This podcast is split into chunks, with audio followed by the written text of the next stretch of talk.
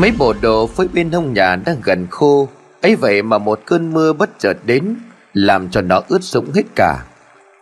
Bà thầm vừa nằm chợp mắt được một lát Giấc ngủ trưa vẫn còn dở dang thì phải bật dậy. Mưa đã tạnh hẳn Bà bước xuống nhìn mớ quần áo bị mưa rồi lắc đầu ngắn ngập nói Rõ là tốt nết ngủ như lợn cả ngày Hết ăn lại ngủ, ngủ chán dậy lại ăn. Chẳng biết là nó lấy vợ hay là lấy của nợ nữa. Nó ở đây chính là Đinh, con trai lớn của bà. Với vừa cưới vợ cách đây được hơn hai tháng. Vợ của Đinh chính là người mà bà thầm vừa mới gọi là của nợ. Cô gái có cái tên nghe rất là hấp dẫn Đó là Hằng Nga. Tuổi mới ngoài 20 quê quán không rõ là gốc ở đâu. Chỉ biết được rằng khi Đinh đi vào Nam làm kinh tế Và quen biết với Nga Thì cô đang ở với một người bác họ ở Vũng Tàu. Cái dây phơi quần áo ấy nó nằm ngay bên cạnh phòng của vợ chồng Đinh. Chính vì vậy mà câu nói vừa rồi của bà thẩm Làm cho hàng Nga đang nằm ngủ trong phòng Đều nghe rõ một một. Cô tất tả bước xuống khỏi giường chưa kịp dép guốc gì cả. Cô chạy ngay ra rồi nhìn đống quần áo bị ướt mưa và thành thật nói, Ôi thôi chết, Con mệt quá cho nên con cổ quên mất Dạ để con mang đi giặt lại. Bà thầm hứ một tiếng rồi lạnh lùng nói, Mệt à Không có bao giờ mà tôi thấy cô không kêu mệt. Tôi cũng chẳng rõ là cô bận công lên việc xuống gì mà mệt như vậy. Lúc ăn cơm xong thì tôi đã bảo rồi. Nhìn trời đen xì xì thế kia kiểu gì cũng mưa, Lo liệu mà cất quần áo đi. Nhưng mà cô không có chịu nghe, Hoặc là có nghe rồi thì cũng giả điếc. Lời của tôi nói đâu có giá trị gì đâu. Nga khổ sở phân trần. Dạ mẹ, mẹ đừng nói về tội nghiệp cho con. Quả thật là lúc nãy con cũng định à, mang đồ vào rồi mới đi nằm Mà con quên bán đi mất. Giọng của bà thầm càng chua ngoa hơn. Bà chống nạnh rồi nói một chàng như để xả cơn tức giận. Đầu óc của cô có bao giờ nhớ được cái gì đâu mà chẳng quên. Cô đừng có biện minh cho cái óc không có não của mình. Sai thì cứ nhận là sai. Đúng là gái đĩ giả mồm, kẻ trộm lắm gan. Rồi như để chứng minh cho câu nói của mình bà kể thêm. Nói thì lại bảo là xét nét khó tính. Thế nhưng mà kỳ thực là không nói thì tôi không thể chịu được. Bởi vì sao? Bởi vì cô quá là nhiều tật xấu. Cô vẫn nhớ chứ, Cái sáng hôm qua đó, Có mỗi cái việc đi chợ mua con cá chấm về để nấu canh chua. Cái món đó, cái thằng Đinh với bố của nó là thích nhất. Tôi thì đi nhón cái là xong ngay. Nhưng mà tôi muốn để cho cô đi để quen. Phía hơn nữa là bà con tròm xóm người ta đỡ điều tiếng. Là nhà này ký con dâu về để làm cảnh. Dặn dò kỹ lưỡng là như vậy. Đến khi cô ra ngoài chợ cô cố tình mua cá mè, Cuối cùng về đổ cho chó nó cũng không thèm ăn. Nấu thì tanh không có chịu nổi. Nga đang cúi mặt chịu trần Đôi mắt chăm chăm nhìn xuống đôi bàn chân Đang gì gì trên mặt đất. Bà thầm liền tiếp. Tôi thừa biết là cô nhớ, Thế nhưng mà cô cố tình. Cô làm như vậy là để cái nhà này không ai ăn được, đúng không? Cô bực tôi vì việc không tự đi chợ để cô đi. Cô làm như vậy để lần sau không phải đi nữa. Ở nhà giúp đầu ngủ đến 9-10 giờ sáng cho nó béo xác chứ gì. Cái nhà này đúng là bạc phúc, Mới rước được cái của nợ này về. Hằng Nga nghẹn dòng có tuổi thân trước những lời miết nhóc của mẹ chồng, Nhưng bất cứ hành động Trạng thái nào của cô cũng liền tức thì bị bà thầm nói ngay. Thế cô thút thít bà thầm hứ một tiếng rồi nghiến răng chỉ chiết. Này nha, Bỏ ngay cái kiểu lấy nước mắt làm thầy đó đi của cô. Cô lừa được cái thằng Đinh nhà tôi vì nó dễ tin người Chứ làm sao mà cô lừa được tôi? Định lấy vải thưa mà che mắt thánh, Dừng lại ngay đi, Hạ màn đi. Khóc lóc gì cái loại cô, Nước mắt cá sấu nó còn có vị hơn đấy. Đúng là cái loại giả tạo không biết trừ chẽn. Những lời chắt chúa dưới búa trên đe ấy của bà thẩm Đã làm cho ông Du thức giấc. Ông bước ra ngoài đứng vịn tay vào cột nhà rồi ngáp ngắn một cái, Như là người vừa đang ngáy ngủ, ông liền hỏi. Thì có cái việc gì vậy? Chưa lại không định để cho người khác ngủ hả? Cứ như là cái chợ vỡ vậy. Bà thầm thở dài thườn thượt nói giọng chán trường. Biết rồi, khổ lắm, nói mãi. Đấy, ông xem đi. Tôi cũng có muốn nói đâu. Thế nhưng mà bực không chịu được, Ông nhìn thế này. Rồi bà chỉ lên dây phơi và nói, Cả một đống quần áo như thế này không để ý đất trời cái gì cả. Cuối cùng để cho nó ướt sạch. Cả mấy cái bộ đồ mới mua của ông nữa đấy. Dính nước mưa thế này thì kiểu gì mà chẳng bị mốc rồi loang lổ. Chỉ có nước vứt đi chứ mặc gì cái loại này. Ông dù đứng trố mắt nhìn lên. Ông lấy vội cây xào ở gần đó rồi chọc mạnh mấy bộ đồ của mình xuống xem thế nào. Hàng Nga liền run rẩy nói. Dạ không không việc gì đâu bố mẹ à. Con mang đi giặt lại là xong mà. Ông dù quay ngoắt lại nhìn Nga với một ánh mắt giận dữ.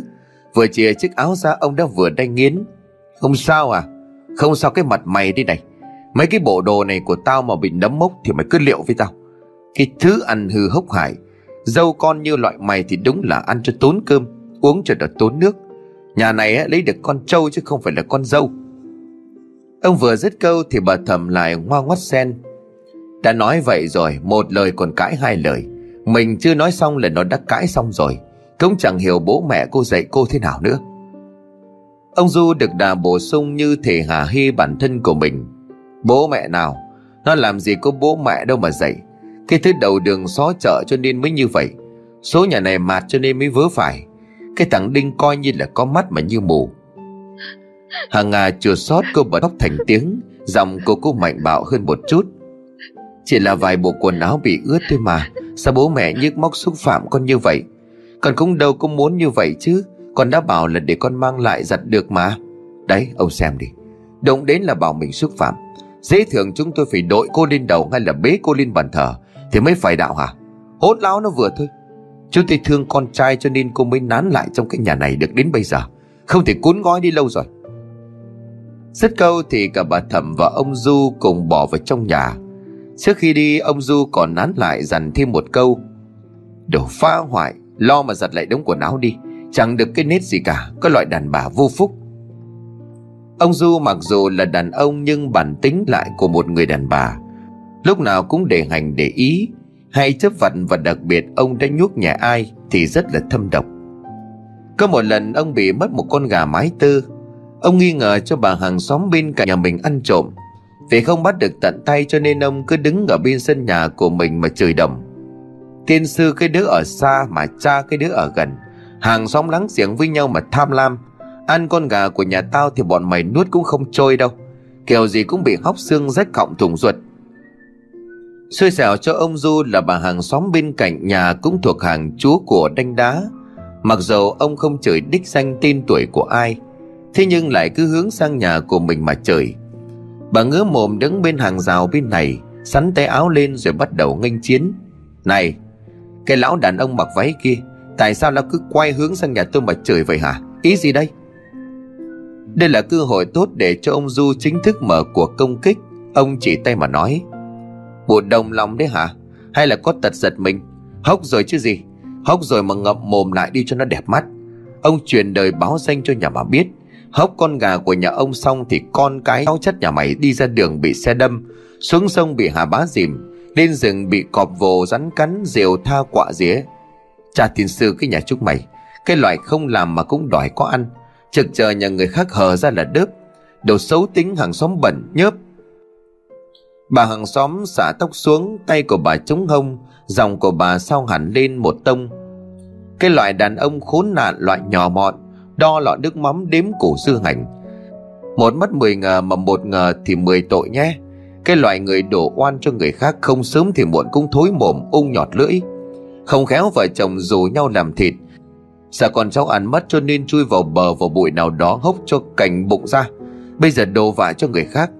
Cái loại người đó trước sau cũng bị trời đánh thánh vật, sau chết thì xét đánh cho sập quan tài. Chạy xong một chặng dài thì bà đứng thở hồn hển như là người sắp đứt hơi. Vừa lúc này thì bà thẩm đi đâu về, nghe thích của mình đang đấu khẩu với mụ hàng xóm. Chưa biết là chuyện gì đầu đuôi xe thế nào, nhưng mà bà cũng đã chạy vào, hợp sức cùng chồng để áp đảo đối phương. Mãi cho đến khi biết được nguyên nhân là việc mất con gà, thì bà thẩm mới dần im lặng. Phải im lặng rồi đi vào thôi chứ biết làm sao bây giờ. Con gà đó bà đã thịt vào chiều ngày hôm qua, Bây giờ vẫn còn để trong tủ lạnh. Nhưng vì ông Du không biết cho nên lầm tưởng rằng nó đã bị mất. Trời khéo sắp xếp cho ông bà thành một đôi, Và có lẽ số của Nga cũng vất vả, Cho nên mới gặp được ông bố chồng và mẹ chồng như vậy. Bà thầm và ông Du đi rồi Thì mình hàng Nga đứng đó, Sớ dớ một lúc rồi ngập ngùi, Đón lấy cây xào trục hết số quần áo xuống Và đem đi giặt lại. Hôm nay Đinh đi làm không về trưa, Giá như có chồng ở nhà Thì mọi chuyện không tới mức độ này. Mặc dầu cay nghiệt con dâu, Thế nhưng khi mà con trai ở nhà Thì hai ông bà lại thay đổi 180 độ. Ông bà hay nói Nga là con người giả tạo, Nhưng chính hai người mới là thứ giả tạo. Lấy một ví dụ chuyện đơn giản như ngày hôm kia chẳng hạn. Nga loay hoay mãi mới nấu được một nồi canh cua Nga và tắm thì ngoài này bà thầm bỏ thêm 4 năm thìa muối nữa. Trong bữa cơm ấy thì vừa ăn được một miếng đinh than vãn. Ôi trời đất, sao em nấu canh mặn chát vậy chứ? Eo ơi, ăn thế này thì cơ mật thận chịu sao nổi? Nga hơi bất ngờ, cô vốn dĩ chưa thành thạo lắm trong công tác nội trợ bếp núc. Chính vì vậy mà hồi nãy nấu canh Nga đã cố tình cho thật ít muối, Để khi ăn có bị nhạt thì cũng dễ khắc phục. Nga vừa lấy cái thìa rồi múc một chút đưa lên đầu lưỡi. Cô phải phun ra ngay vì thật sự mặn đến nước chắt chúa. Nga liền thanh minh. Rõ ràng là em nêm có nửa thìa muối nhỏ mà, Sao lại đậm thế này được chứ? Đinh liền hơi cáu. Em hay thật đấy, Chả nhẽ ai lại cho muối thêm, Hay là rau đay nhà người ta trồng tưới bằng nước muối? Thấy thái độ bức xúc của con trai, Ông Du và bà Thẩm trong lòng hả hê lắm. Nhưng mà vẫn giờ giọng kẻ cả. Thôi con, Ngà nó mới về có gì thì con bé nó sẽ học hỏi dần. Ngày trước ca mới về làm dâu, Thì mẹ đâu có biết nấu nướng gì đâu. Muốn biết phải hỏi, Muốn giỏi thì phải học chứ con. Từ từ rồi đâu vào đó cả mà, Con đừng có gắt vợ. Ông Du phụ họa thêm những câu đạo đức giả. Bố thì bình thường mà, Có mặn lắm đâu. Ăn thế này lát nữa uống nước nó mới ngon, Hai đứa ăn đi. Và để minh chứng cho sự bao dung đó của mình. Ông quay qua bà thẩm rồi nói, Mà cả bà nữa đấy, Từ hôm sau con dâu nó nấu nướng, Thì cái gì cũng phải vào xem. Chỗ nào con nó chưa biết thì phải bảo cho nó. Nó trần ướt chân giáo về đây để làm dâu. Mình phải hỗ trợ đắc lực cho con nó Cái giai đoạn bước đầu này. Cứ như vậy, những lời lẽ đầy thân tình được hai ông bà tung hứng qua lại. Ngạch nghe mà chán cả tai Cô không ngờ bố mẹ chồng của mình lại có thể là những con người chưa cháo, Đòn sóc nhọn hai đầu như vậy. Ngay nhiều lần định tâm sự thật với Đinh về bản chất thật của bố mẹ, Thế nhưng nghĩ rồi cô lại thôi. Cô rất thương chồng. Công việc hàng ngày mệt mỏi, Bây giờ mà thêm cả việc gia đình nữa thì rất áp lực. Thôi thì coi như số của mình kém may mắn, Gắng mà ngậm bồ hòn làm ngọt Cho qua ngày đoạn thắng hơn nữa, đã nhiều lần cả ông Du và bà Thẩm đều đi trước đón đầu rằng, Mày cứ lo ngậm cái miệng mày lại, Đừng có mở vì đặt điều nói xấu vợ chồng của tao trước mặt của thằng Đinh, Là không có xong đâu. Mà nên nhớ là mày là dâu chứ không phải là bà Hoàng, bà Chúa. Đừng có mà hỗn láo. Bà Thẩm còn cảnh báo thêm, cứ như cô á, Thì chúng tôi đuổi ra khỏi nhà lúc nào mà chẳng được. Cái thứ người không có nguồn gốc của chúng tôi cũng chẳng thiết.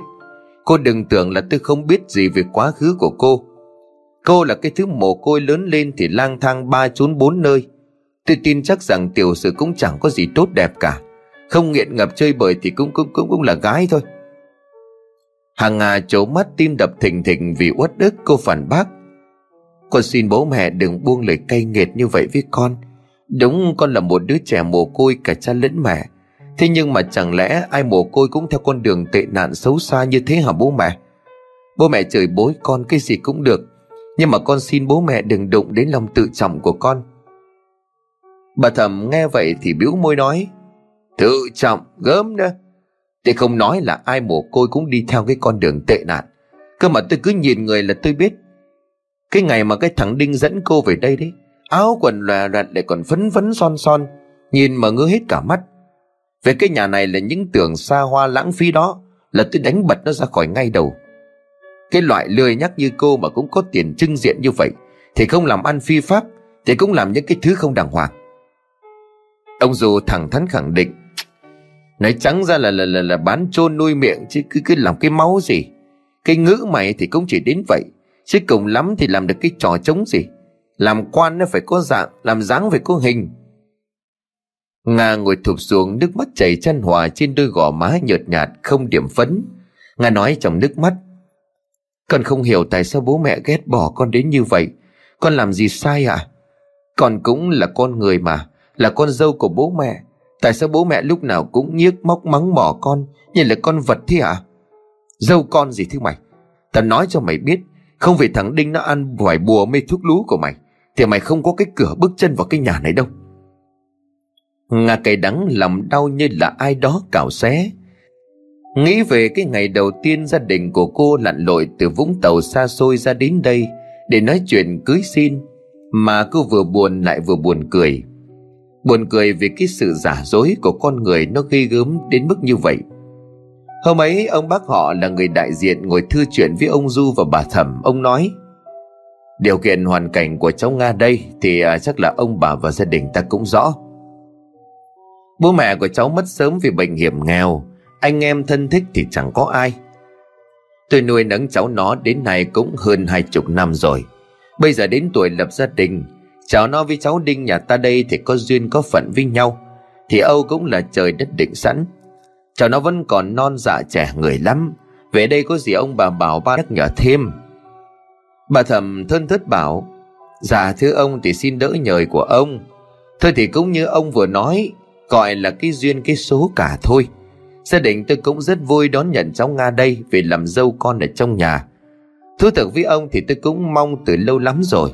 Gia đình tôi sẽ yêu thương và cố gắng bù đắp cho cháu những gì mà cháu nó còn thiếu thốn. Kinh tế thì cũng chẳng có gì khá giả. Thế nhưng về tình cảm thì xin ông cứ an lòng.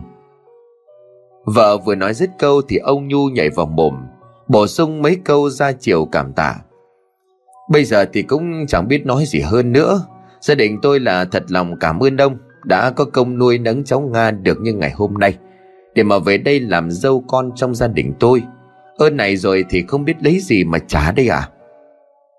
Lúc đó Nga vui lắm, cô đã lầm tưởng rằng đời của mình sẽ bớt cư cực hơn khi mà gặp được bố mẹ của chồng để lý và nhân hậu như vậy. Thế nhưng mà chỉ sau ngày cưới có một hôm, thì hai tấm mặt nạ đó dần dần được tháo bỏ và hiện nguyên hình. Bây giờ Nga mới nhận ra, sự kỳ vọng của mình hoàn toàn chỉ là chết đuối vớ phải cọc mục mà thôi. Nga đều biết được rằng sự vui vẻ, thân thiện của bố mẹ chồng hoàn toàn là do Đinh chi phối. Ông bà đã cấm cản mãi không được. Đinh vẫn một mực đòi cưới Nga. Nếu không, Đinh dọa là sẽ bỏ nhà đi và mãi mãi không trở lại căn nhà này. Không còn cách nào khác thì bà thầm bèn nói với chồng. Thôi, trời không nghe đất thì đất phải nghe trời vậy. Cứ để cho nó cưới cái con bé đó rồi vì mình sẽ tính chuyện sau. Và cái chuyện mà ông bà tính đó sẽ là khiến cho Nga đau khổ, không đủ sức ở lại căn nhà này, tự động mà rời đi. Dĩ nhiên là kế hoạch đó Đinh không hề biết, vì cứ khi nào có mặt con gió ở đó, là ông bà thẩm du lại khéo léo nhẹ nhàng với Nga. Đình cũng cứ nghĩ rằng mọi chuyện bình thường Chứ cậu đâu có biết cái đau khổ mà hàng Nga ngày ngày đang phải gánh chịu Nga đang loay hoay cho áo quần vào máy giặt chưa kịp khởi động máy thì dòng của bà thẩm vang lên gấp gáp. ấy ấy ấy, giặt tay giặt tay.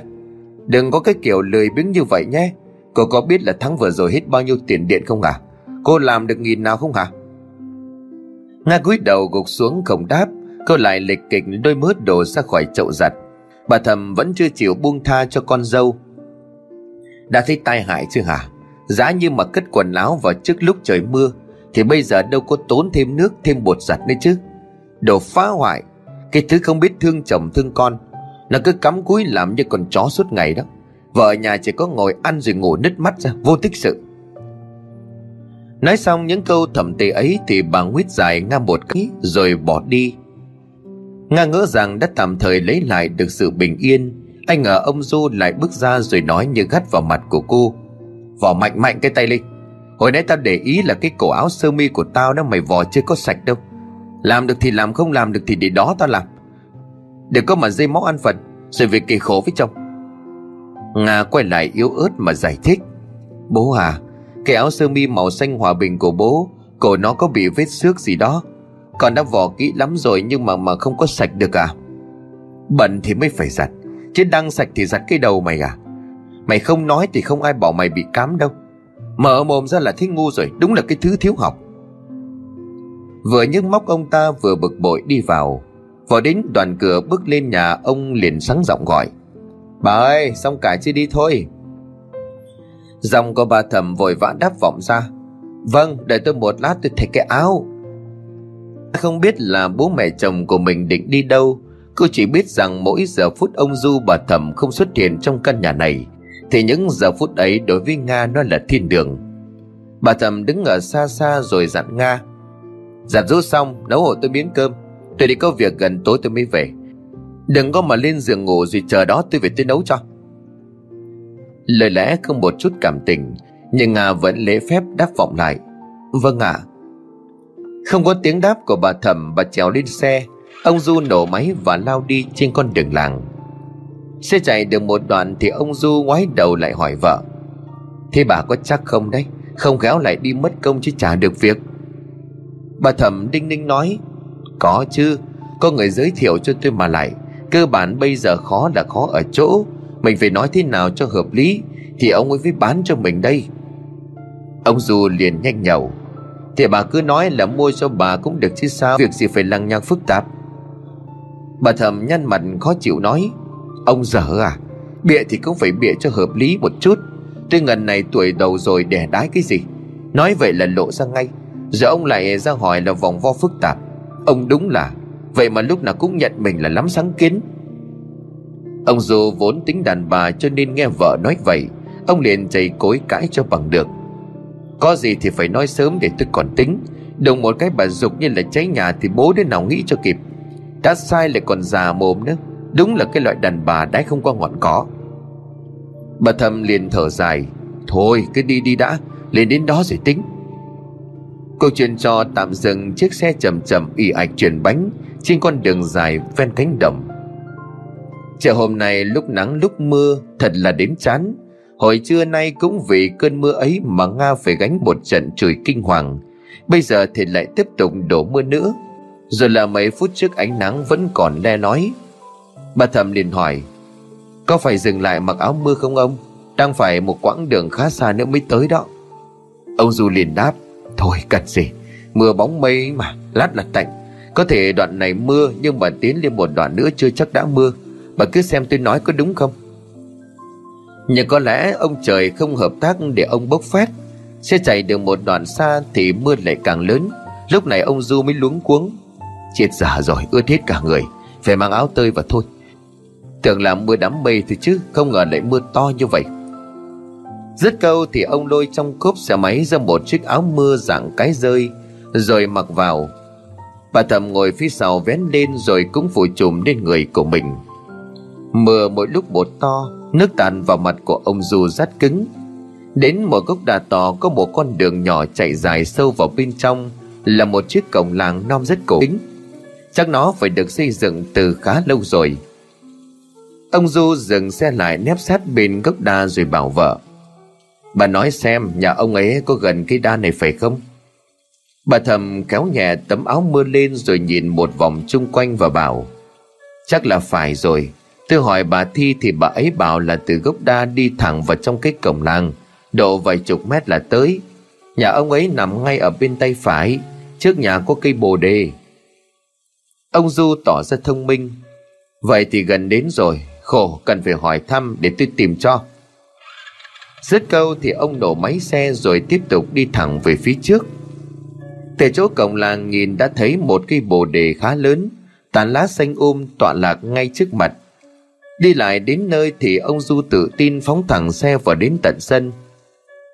Trên chiếc đi văng nhỏ đặt ở ngoài hiên, Một người đàn ông tuổi ngoài 60 đang ngồi thưởng trà Ở bên cạnh một bàn cờ tướng. Ông đang ngâm cứu một thứ gì đó, cứ di đi di lại mấy quân cờ ở trên bàn, y như trước mặt của ông đang có đối thủ tiếp chiến. Bà thầm liền đánh tiếng trước. Dạ chào ông. Màn phép cho tôi hỏi ông có phải là ông biểu người chuyên bốc thuốc trị bệnh không hả? Thấy có khách tới, ông biểu đẩy bàn cờ qua một bên, bước ra phía trước mấy bước rồi gật đầu xác nhận. Vâng đúng là tôi đây, ông bảo vào nhà đi. Ông Du nhìn ngắm không gian xung quanh nhà của ông Biểu rồi Thảo Mai nói. Ông bận biểu công việc như vậy mà còn có thời gian trồng cây, trồng hoa đẹp quá. Chúng tôi nhàn rỗi mà đúng là thua ông thôi đấy. Đẹp thật, nhìn thích mắt quá. Ông Biểu liền cười mà nói, Cũng có gì đâu ông, Chủ yếu là cây thuốc cả mà. Với lại những thi thông thả không biết làm gì, Thành ra thì cũng kiếm vài cây hoa về trồng cho nó vui ông ạ. À. Thôi, hai ông bà vào trong nhà cả đi.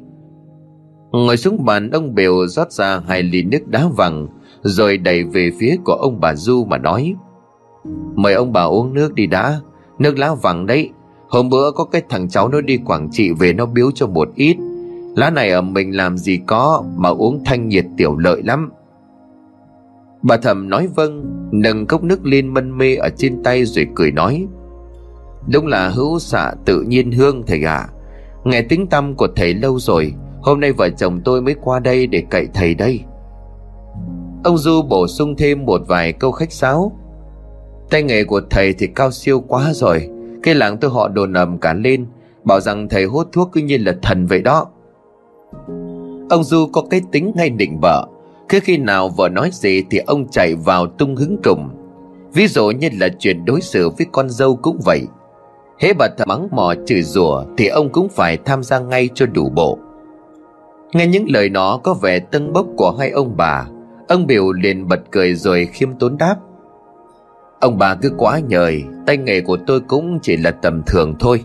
Đừng có nghe thiên hạ người ta đồn thổi. Tôi cũng chỉ là một gã lang vườn hữu danh vô thực nghĩ mà. Giờ không để cho ông Du bà thẩm nói thêm, Ông mau mắn hỏi vào vấn đề chính. Thế hôm nay thì ông bà tới bốc thuốc cho ai? Chữa bệnh hay là là là thuốc bồi bổ sức khỏe? Bà thẩm ra hiệu cho chồng chỉ việc ngồi im đừng nói gì cả. Bà đặt cốc nước nãy giờ vẫn còn bê trên tay, Rồi thở dài não ruột. Không à Vợ chồng à, tôi đến đây là để để bốc thuốc cho con gái. Ông biểu liền gật đầu. Vâng ạ à, thế, thế, thế cháu nó bị sao thưa ông bà? Giả vợ trầm tư đôi ba giây Bà thầm cố gắng tỏ ra xúc động Để kể ra câu chuyện mà trên đường đến đây Bà đã bịa ra được. Dạ nói thật với thầy Nói ra cái chuyện này vợ chồng tôi cũng đau lòng lắm. Hai vợ chồng của tôi kết hôn muộn Mười năm sau mới sinh được mỗi một con gái. Cháu nó lấy chồng được hai năm nay rồi, Mà đúng là trời chẳng chiều lòng người. Cháu nó mang bầu đến bốn bận rồi mà đều không có đặng. Bác sĩ cứ nói là trộm với vợ chồng tôi.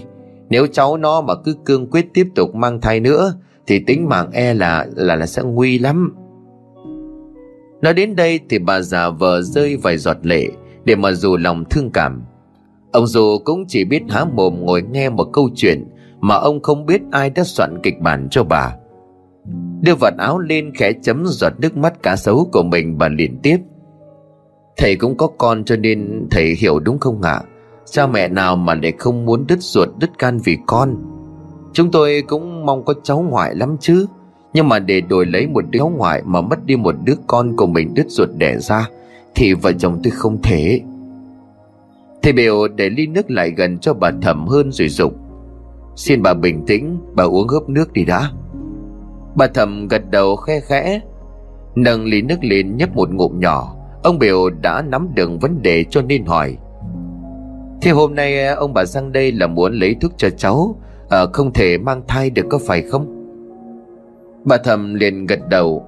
Vâng ạ à, Chúng tôi cũng xót xa đau đớn lắm Nhưng mà cũng hết cách rồi thầy. Ông biểu thở dài thườn thượt Giọng của ông trùng xuống đầy vẻ cảm thông. Tội nghiệp cho cháu nó. Nói thật với ông bà là cái loại thuốc này thì tôi bốc được.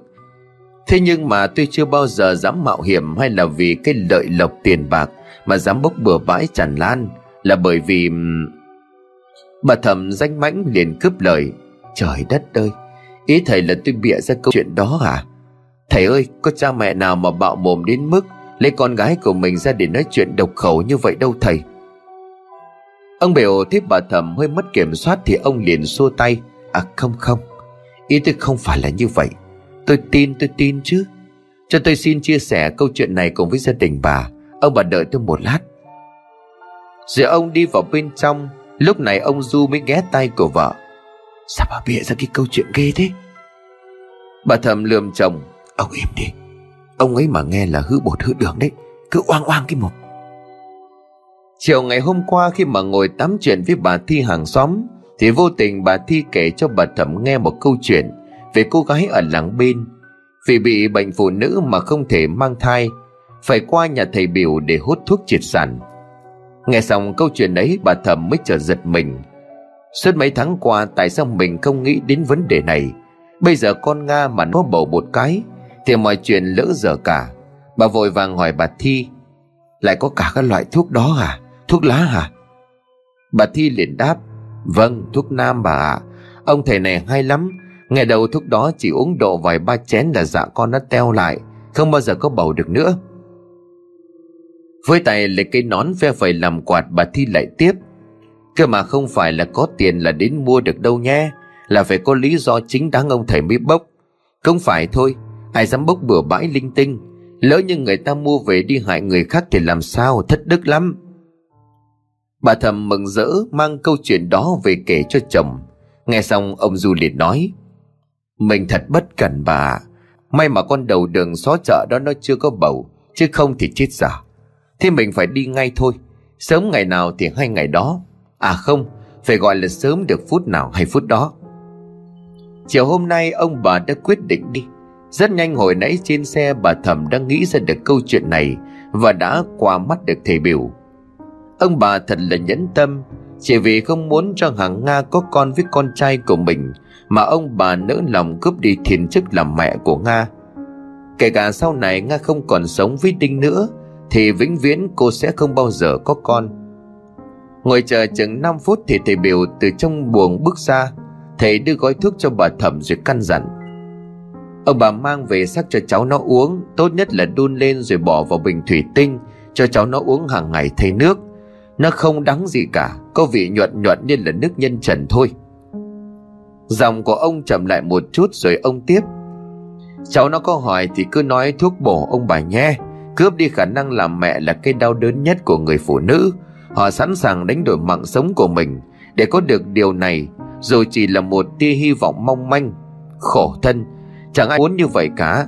Cơ mà tình thế bất đắc dĩ thì phải dùng thôi, Tội nghiệp. Ông dù toàn lên tiếng nói gì đó, Thì bà thẩm đã nói trước. Bà không thể để cho chồng của mình mở lời. Bởi tính chộp chọp kiểu gì cũng hư bột hư đường. Bà nhìn ông biểu rồi bảo, Gia đình tôi xin cảm ơn thầy. Đau đớn lắm thầy ạ. À. Nhưng mà cũng hết cách rồi. Thôi, thầy cho tôi gửi tiền. Ông biểu liền xua tay, Ông bà mang về đi, Không phải tiền nong gì cả đâu. Bà thầm nói lời cảm ơn Rồi cùng ông biểu kéo tay chồng ra về. Ông Du ra đến sân nổ máy, Lên xe, Rồi mới cất lời chào Và chậm chậm kéo ga chuyển bánh. Đi ra đến tận ngoài đường, Bà thầm mới thở vào một cái, Rồi cả hai ông bà cười khoái chí. Về cuối cùng mọi chuyện cũng thành công. Chỉ mấy hôm nữa thôi khi uống hết số thuốc này, Đứa con giàu đáng ghét của mình vĩnh viễn không bao giờ có thể sinh nở. Và ông bà dám chắc, Sớm muộn gì con trai của mình cũng tống khứ nó ra khỏi nhà mà thôi. Ông bà về đến nhà thì trời đã lờ mờ tối. Nga đang đứng ở chỗ góc sân bấm điện thoại. Ông Du cất giọng khó chịu. Thế mày đã cơm nước gì chưa mà mày cắm mặt vào cái điện thoại? Cứ như là ảnh của bố mày trong đó thế hả? Nga nghe giọng của bố chồng, cô giật mình ngước lên, cô đáp. Dạ bố mẹ mới về à Con nấu xong cả rồi à Bà thầm liền hỏi. Hiền Đinh nó về chưa? Dạ chưa à Bà thầm không hỏi gì thêm Bà lặng lặng đi vào. Ông du cũng nối gót của vợ đi vào trong nhà. Qua chỗ của con dâu, Ông không quên tặng một cái nguyết giải ly thi. Và đến trong nhà, ông Du nhỏ nhẹ hỏi vợ, Bây giờ nấu luôn cho nó uống hả bà? Bà thầm liền gắt, Còn chờ cái gì nữa? Tôi đã nói rồi, sớm được giây phút nào, Tốt giây phút đó. Chậm chế là rắc rối đấy. Rồi bà tiến về phía bếp, cho gói thuốc vào nồi rồi bắt đầu đun. Từ bên ngoài sân nghe tiếng mở bếp ga cạch cạch. Nga đi vào trong rồi hỏi, Mẹ nấu gì vậy mẹ? Đồ ăn con đã chuẩn bị xong hết rồi mà mẹ. Bị hỏi đột ngột, bà thẩm hơi bối rối, Nhưng rất nhanh bà đã lái câu chuyện sang một hướng ngược lại. Anh chị lấy nhau cũng lâu rồi mà chưa có tín hiệu gì cả. Dù sao thì trách nhiệm của cô vẫn còn là sinh con. Vợ chồng tôi cũng cần phải có cháu bé. Chúng tôi phải lặn lội đường xa xa xôi hút thuốc bổ cho cô đây. Gắng uống vào mà hoàn thành nghĩa vụ của mình đi. Nga vui lắm, cô gái tội nghiệp ấy đang nghĩ thầm. Chỉ cần mình có con, có khi mọi chuyện sẽ thay đổi. Kể cả là cái cách bố mẹ chồng đối xử với mình, Có khi cũng sẽ khác. Nga mỉm cười bí mật để đang cố giấu một điều gì đó. Cô lễ phép nói lời cảm ơn rồi đi ra ngoài. Vừa lúc này Đinh đã đi làm về đến nhà. Cậu chống xe ở góc sân rồi lại ôm chầm lấy vợ một cái và hỏi câu quen thuộc. Có cơm chưa vợ? Anh đói quá. Nga liền đáp. Có rồi nha chồng. À mà anh ơi, Hôm nay ăn cơm xong em có một bí mật muốn nói với anh. Chắc là vui lắm đấy. Đinh liền tò mò. Bí mật gì? Em bật mí đi, anh muốn biết ngay. Tự nhiên lại nói, làm cho người ta tò mò. Em nói đi nói đi mà. Không, Một lần nữa ăn cơm xong vào trong phòng mình em sẽ nói. Thôi anh vào tắm rửa đi để chuẩn bị ăn cơm. Hôm nay em tự tay nấu một trăm phần trăm đó. Từ cánh cửa sổ nhỏ ở nhà bếp, Bà thầm nhìn ra mà ngứa cả mắt. Bà cứ muốn chạy ra thật nhanh, túm tóc đứa con dâu, Rồi tát cho nó mấy cái cho bỏ tức Nhìn nó cứ ướn nẹo như là gái bao thế kia nóng hết cả máu. Thế nhưng mà khi nhìn nồi thuốc đang sôi trên bếp, Thì bà lại hạ cơn tức ngay lập tức. Cái gài trong mắt sắp được rời khỏi. Ít lâu sau nữa nó sẽ phải vò cái áo cháy bưởi mà xéo đi. Đinh vào trong nhà tắm thì bà thẩm đã sắc thuốc xong, rót ra cái bát rồi gọi À bà mẹ bảo cái này con. Bà cố ý gọi thật to xưng hô mẹ mẹ con con như vậy để cho Đinh nghe thấy. Nga bước vào thì bà ta đưa bát thuốc cho cô rồi khẽ nói, Cô uống đi, Uống trước lúc ăn cơm đấy. Từ khi về làm dâu đến bây giờ Hôm nay là lần đầu tiên nghe được có chút hạnh phúc Vì được mẹ chồng quan tâm. Dĩ nhiên là Nga vui lắm. Cô đưa tay đón lấy bát thuốc Rồi vừa thổi vừa xoay xoay cái bát theo vòng tròn Để khớp từng ngụm nhỏ. Một lát sau thì bát thuốc đã cạn sạch. Vừa lúc này Đinh cũng từ nhà tắm bước ra. Cậu vừa mặc cái áo bà lỗ vào người vừa dục vợ. Sắp cơm đi em, anh đói quá. Hà Nga đáp vâng một tiếng rồi tiến lại chặn bát Chuẩn bị đôi đũa dọn cơm. Trong bữa cơm hôm đó, Lão Du và mụ thẩm cứ nhìn nhau cười hài lòng, Lâu lâu lại dở ra một vài câu giả tạo trắng trợn. Hai con ăn nhiều đồ vào, Đồ hôm nay con dâu nấu quá là tuyệt vời đó. Ăn vừa miệng lắm đấy nhé. Đinh liền ngây thơ đáp, Con dâu của bà thẩm thì nấu ăn chỉ có nhất thôi. Lòng của Nga trùng xuống sau câu nói của chồng, Con dâu, Nghe mà xót xa phải gọi là con ở thì có khi hợp lý hơn. Kết thúc bữa cơm thì Nga đứng lên dọn dẹp, Thì mụ thầm đại lượng nói, Thôi thôi, Hôm nay để mẹ dọn cho, Hai đứa mày vào phòng nghỉ ngơi đi. Vợ chồng xa nhau cả ngày, Thôi các con vào nghỉ đi, để mẹ để mẹ. Nga lưng lự định ghé tay của vợ. Để mẹ dọn một hôm cũng được mà em, Này, anh muốn biết bí mật lắm rồi đấy, Mình vào phòng thế nào? Rồi Đinh vừa đi vừa khẽ đẩy vợ vào cùng. Mộ thầm lừa một cái rồi lầm bầm. Để rồi xem mày sống được ở đây bao lâu, Cái thứ rời đánh ngứa mắt.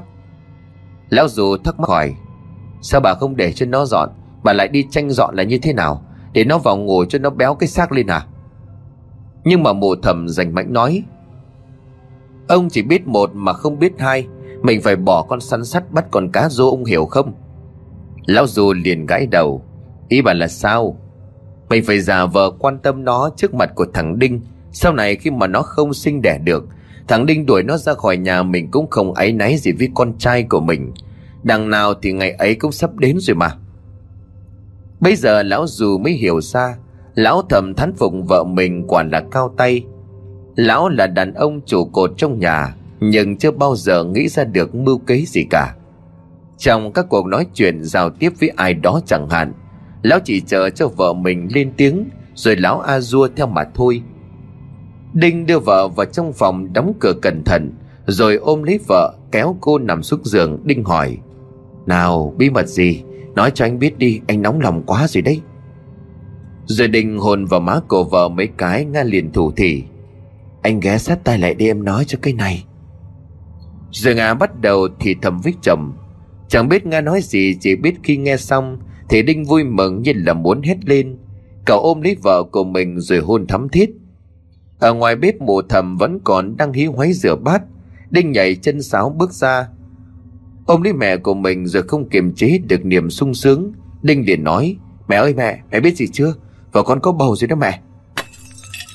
Mộ thầm buông rời cái đĩa đang rửa dở Mắt của mộ trợn lên rồi hỏi gấp gáp Hả? Con con nói sao? Cái, cái Nga nó có thai rồi hả? Lão dù đang ở đâu cũng nghe thoáng thoáng được câu chuyện. Lão chạy ra nói xen hỏi dồn.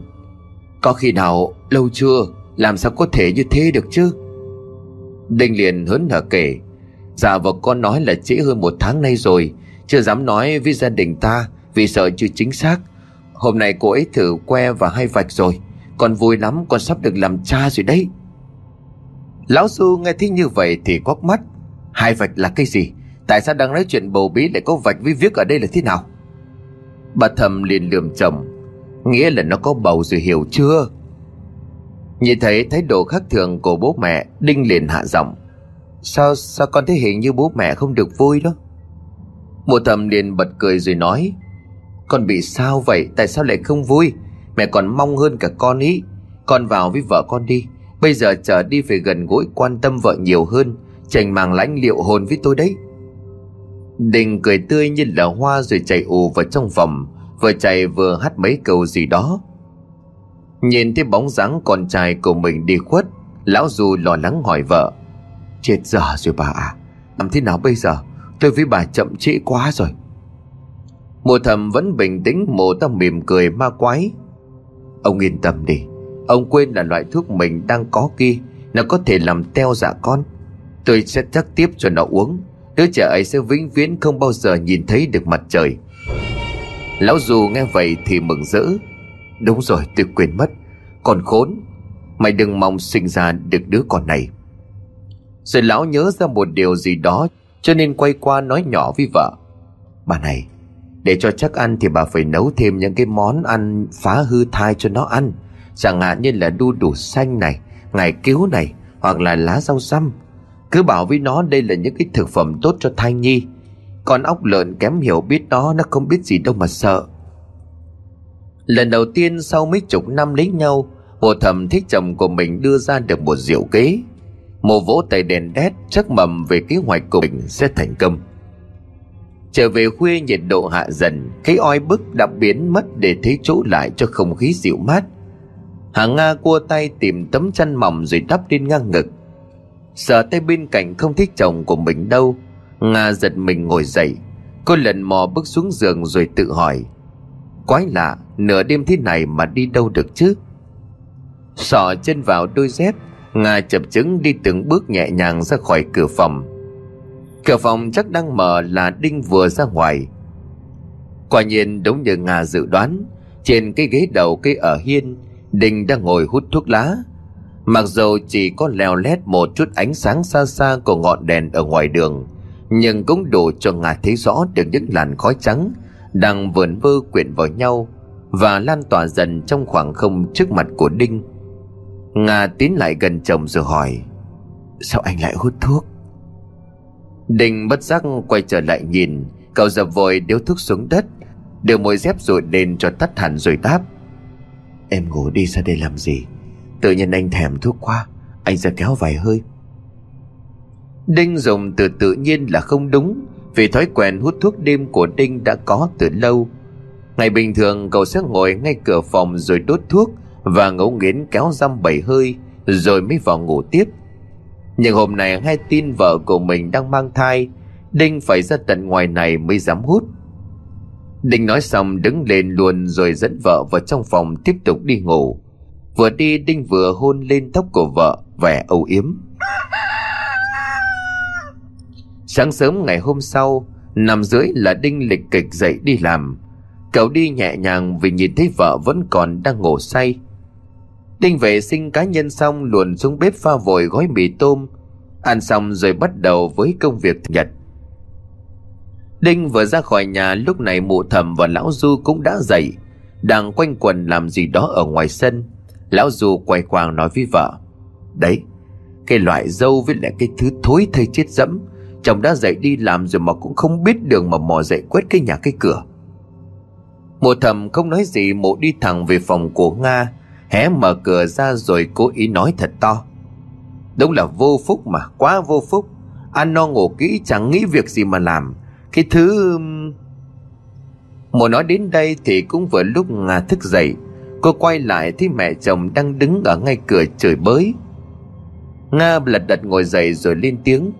À dạ mẹ dậy rồi à Con dậy từ khi mới hơn 4 giờ cơ. Thế còn sớm quá cho nên con trở lại nằm thêm một lát, Thành ra ngủ quên mất. Vẫn như một thói quen thành khuôn mẫu, Lão Du lù lù xuất tiền phía sau để tham gia cho đủ quân số. Lúc nào cũng lý do lý chấu, Lười biếng thì cứ nhận là lười biếng đi. Tại sao là cứ phải biện bạch như vậy? Nga liền nói Dạ tại con bầu bí cho nên con hơi mệt à Người cứ oai oải suốt ngày ý. Nga ngỡ rằng chiến thuật nhắc đến đứa con trong bụng của mình Thì sẽ được yên thân, Vì dù gì nó cũng là máu mồ của ông bà Du. Anh ở đâu lại chỉ nhận thêm sự tủi nhục? Bà thầm liền bĩu môi, Dễ thường ấy, ai mang thai thì người ta cũng mệt cả đấy. Cô là cái thứ sướng hóa quá rổ Phú quý bày đặt sinh lễ nghĩa. Thử không có cái gì bỏ vào mồm rồi xem. Mệt như vậy chứ mệt nữa thì cũng phải mò dậy. Lão Du bổ sung bằng một câu không có chút nhân đạo. Này, nói cho mà biết nha. Cái thằng Đinh ấy nói là mày đang có thai. Thế nhưng mà bọn ta không chấp nhận cái thai đó đâu. Ai biết nó có phải là máu mổ trong cái gia đình ta không? Hay là mày lang trạ tăng tiệu ngoài, Rồi mang cái thiết con danh con lộn ở đâu về thì sao? Nghe buồn rồn cả chân tay, Không ngờ ông Du lại có thể thốt ra được những lời như vậy. Nga liền bật khóc. Dạ thưa bố, thưa mẹ, Chúng con cưới nhau khi con chưa có gì cả. Bây giờ lấy nhau về cũng được mấy tháng, Thì việc con có bầu là hết sức bình thường. Thả như con có bầu trước khi làm đám cưới Thì bố mẹ nghi ngờ chuyện đó còn được. Chẳng lẽ đến máu mồ của bố mẹ Bố mẹ cũng từ chối hay sao à Lão Du nghe vậy thì gắt. Mày câm đi. Mày định lên mặt dậy đời bọn tao đấy hả? Biết thế nào cho được. Cái thằng Đinh ấy nó đi sớm về hôm. Bọn tao cũng bận biểu công việc. Có kè kè bên mày được đâu mà dám chắc là mày trong sạch. Ai biết là mày đã từng ngủ với những cái thằng nào. Không chừng khi bọn tao đi vắng, Mày dứt trai về làm ô ấy bẩn thiểu nhà ta cũng nên. Mộ thầm liền kể công. Phí công bọn tôi đi hốt thuốc bổ về cho cô. Biết được chúng tôi có đang chăm lo cho cháu mình thật hay không, Hay là lại nuôi cháu dùm thiên hạ. Bây giờ thì cả lão Du và mụ thầm đều vô tư mà chửi bới. Chén thuốc ngày hôm qua Nga đã uống từ từ bóp nhỏ dạ con của Nga lại. Đêm hôm qua mụ thầm đã gọi điện cho ông thầy biểu. Ông biểu nói chỉ cần một chén là ổn, Không cần phải uống thêm nữa. Để cho chắc ăn hơn thì trưa nay, Mụ thầm sẽ nấu món canh xương hầm đu đủ xanh Và cho thêm ngải cứu cùng rau răm, Những thứ làm cho hư thai. Ngày bố mẹ nói những lời cay nghiệt như vậy Hằng Nga suýt nữa thì bật khóc Cô liền mệt mỏi bảo. Bố mẹ nghĩ sao về con cũng được Con không làm gì sai trái với lương tâm Cho nên con không áy náy dây dứt gì cả. Lão dù cho đó là một câu nói hỗn láo. Ông sấn lại tắt bốp vào cái mặt Nga Dấu tay in hẳn trên đôi gò má hơi phất hầm, Lão ta nghiến răng lại đầy nghiến Mày ăn nói với bố mày thế hả? Mày nói cái gì vậy trời? Ý mày là chính tao ăn là không có tình có nghĩa đó hả? Bỏ liền cái kiểu ăn nó mất dạy đó đi. Không là tao cho mày nát xương đấy. Cái nhà này không chứa chấp cái loại vô giáo dục hỗn xược như vậy. Mùa thầm thấy chồng đang có vẻ hung dữ Một túm lấy tay của chồng cản lại Rồi vừa kéo chồng đi vừa nói Thừa hơi mà nói với cái loại này ông ạ à, Cái thứ đã không biết điều thì có lý diều bùa óc nó ra Thì nó cũng vẫn vậy mà thôi Không có khá hơn được đâu.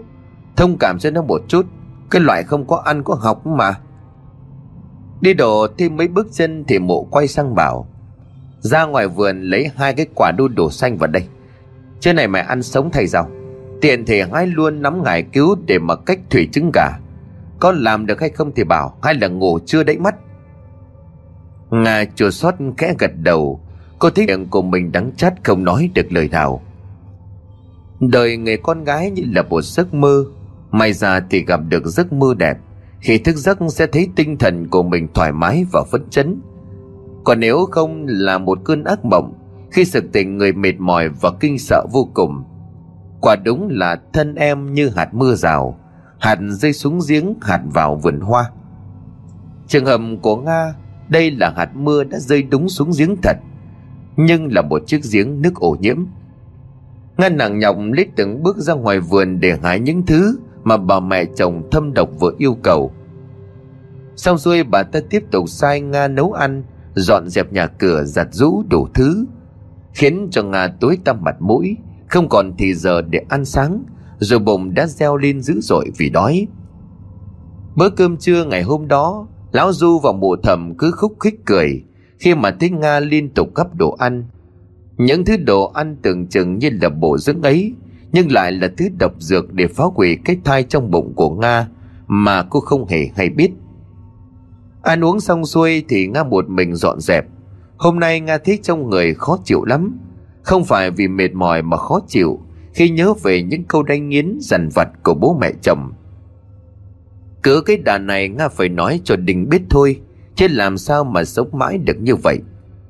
Càng ngày thì càng trở nên cay nghiệt. Nhưng Nga nghĩ lại Liệu mình nói thì chồng mình có tin hay không?